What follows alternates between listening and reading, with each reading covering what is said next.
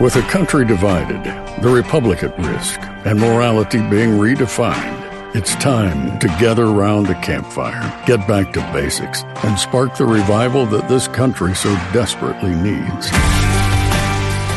This is the American Campfire Revival with Kirk Cameron. So I, I, was recently talking with my son James. He's 17 years old, and we were driving in the car. And uh, along the way, I just thought I'd, I'd, strike up a conversation by asking him if he had any heroes. I said, "Do you have any heroes? Heroes are important." And I said, uh, who, "Who are some heroes you can think of, but besides your dad? But besides your dad?" he said, "Very funny, Dad." Uh, and and he he mentioned three people. He said, "Zach, your assistant." He said, "Zach is probably the he just has such a great attitude. He's one of the kindest men I think I've ever met, and he's always so eager to to uh, do whatever he needs to do, and he's such a hard worker. I appreciate that about him. I said. Yeah, I do too. And then he also mentioned uh, his history teacher in high school, um, Mr. Busta. I said, What is it about Mr. Busta? He said he loves his wife so much he talks about Jenny and loves her with, with, with, with such a devotion and sincerity and passion. He said, it's almost embarrassing, Dad. But you know what? It's memorable. I said, that's so great. That, that, that is, that is the stuff heroes are made of. And he said, and then uh, really smart people who can speak well and they, and they use their, their debating abilities to stand up for what's right and what's true. And I said, James, well done. Th- those are the things that heroes are made of. And it made me think that, that, that most of these, that in fact, all of these people that James was talking about, uh, also share an incredible quality, which is the fear of God, which the Bible says is the beginning of wisdom.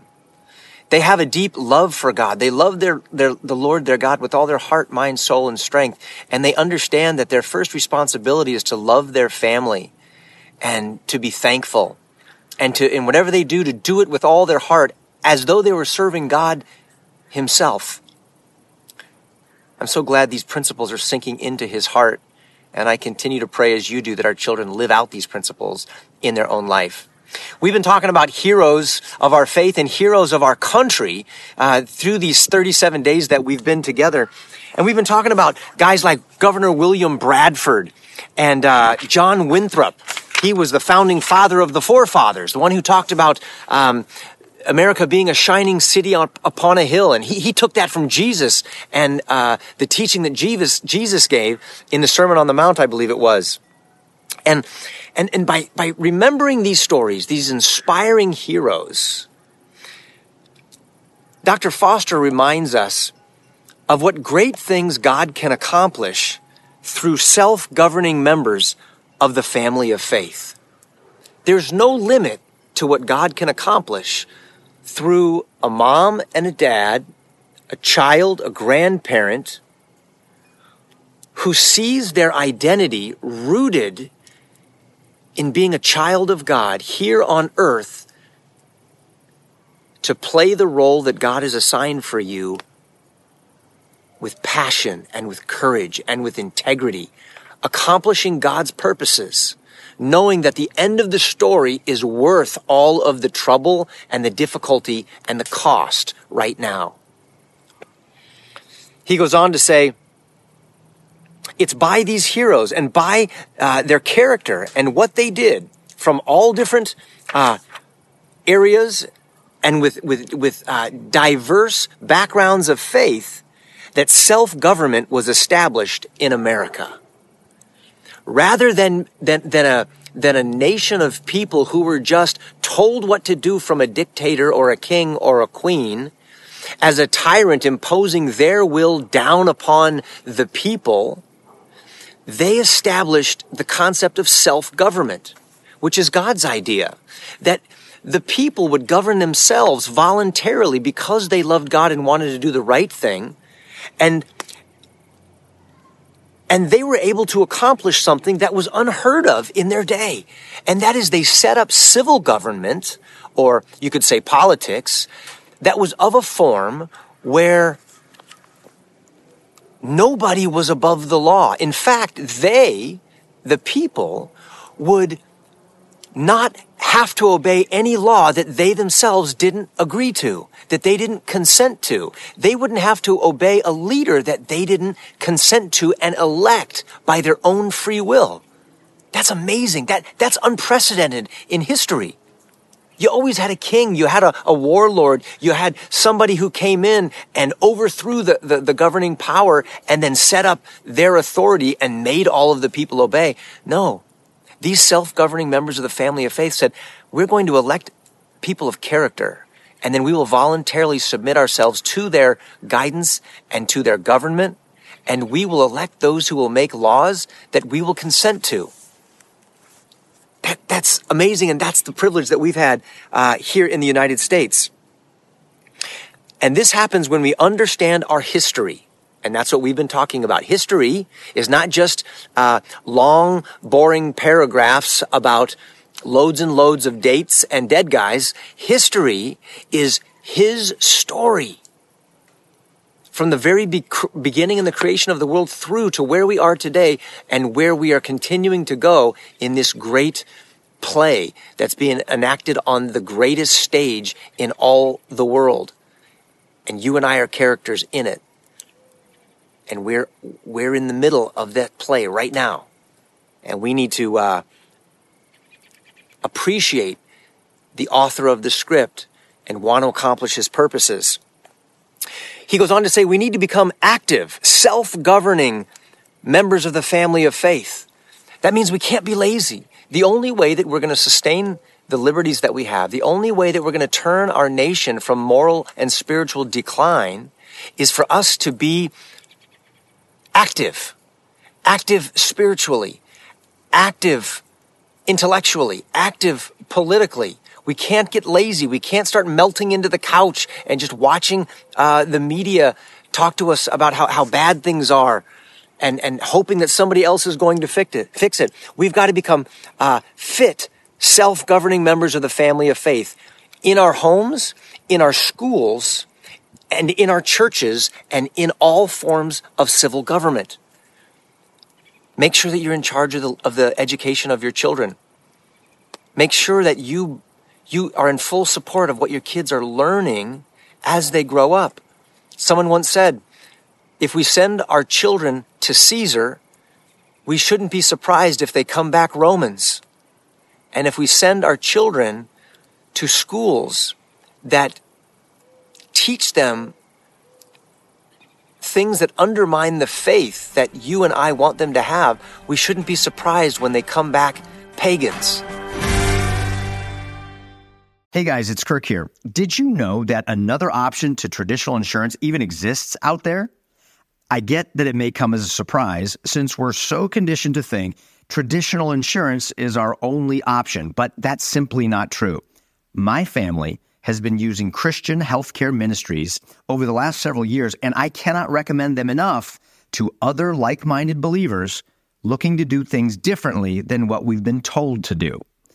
CHM is the faith based alternative to insurance.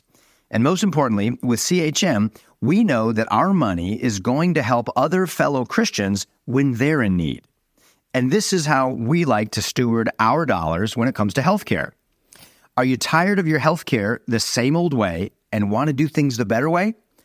I highly recommend you start by checking out CHM and see if this is an option that could work for your family's healthcare. It does for ours. It's not harder, but it's different in the best way. Learn more today by visiting chministries.org forward slash Kirk Cameron.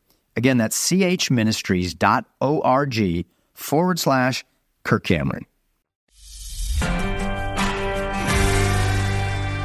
We need to be active and participate in all forms of civil government, Dr. Foster says.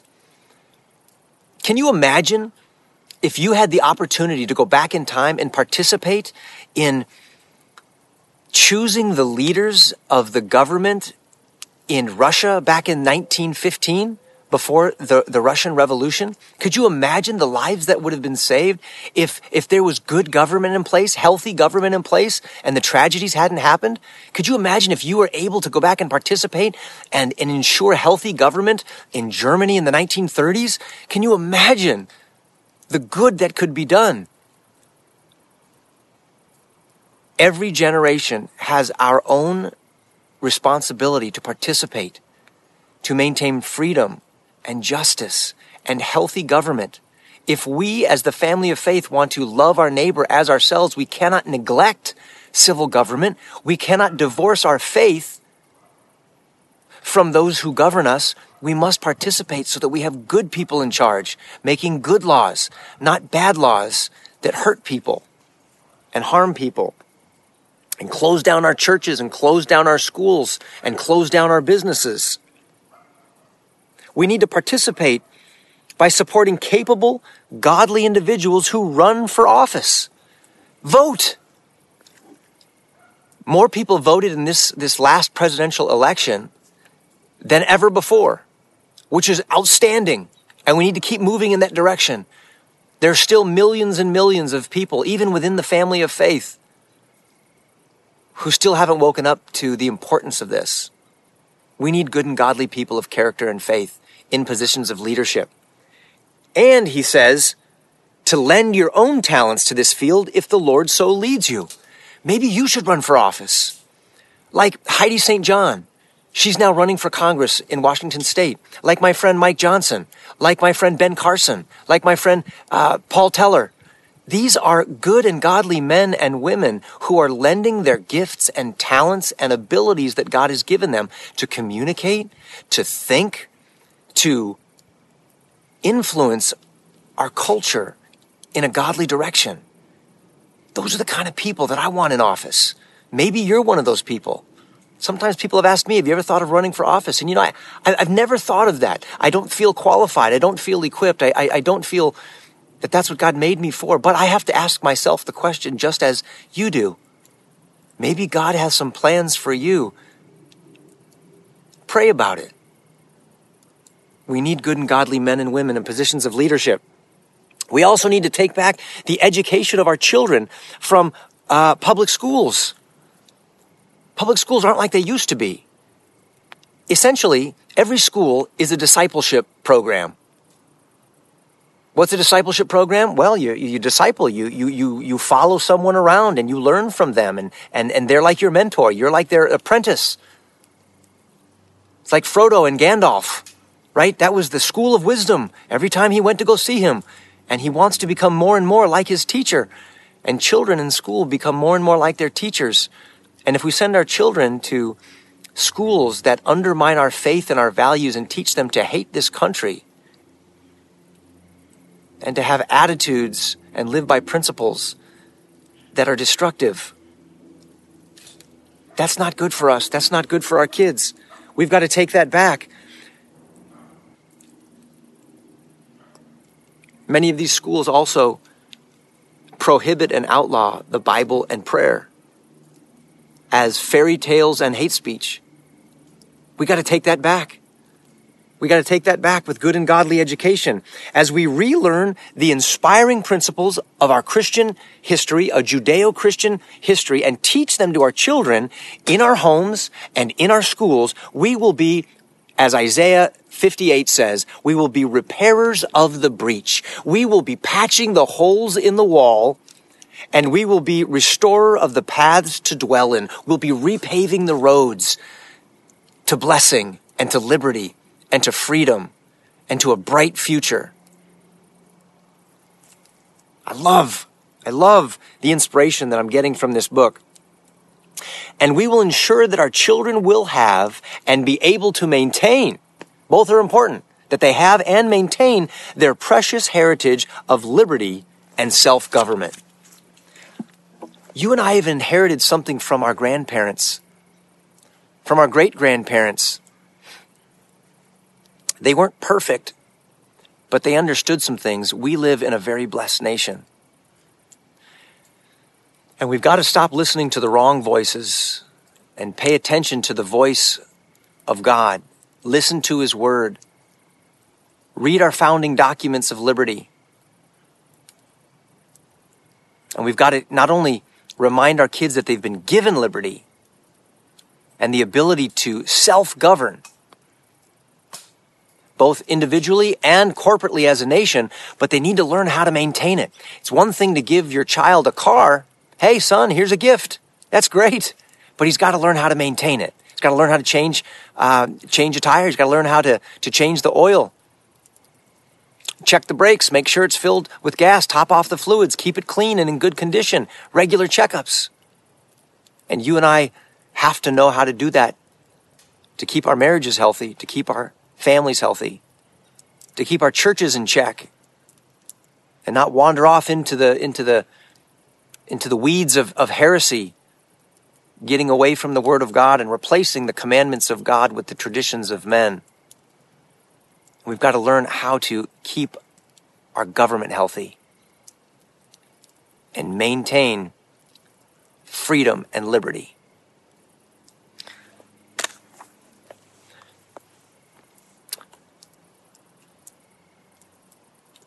Your kids are looking up to you to be a hero, a person with a great attitude who loves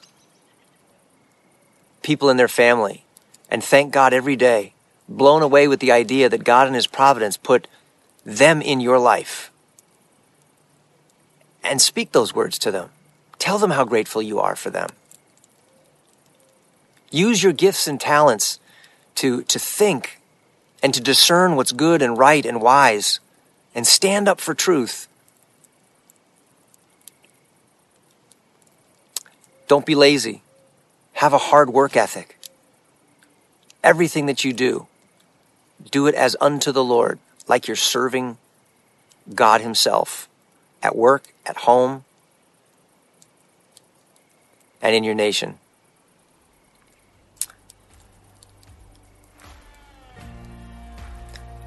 I'm so thankful for you. I'm so thankful for your prayers. God bless you. Thank you for listening to the American Campfire Revival Podcast. Be sure to subscribe so you don't miss a single episode. If you'd like to learn more and join the movement, visit kirkcameron.com.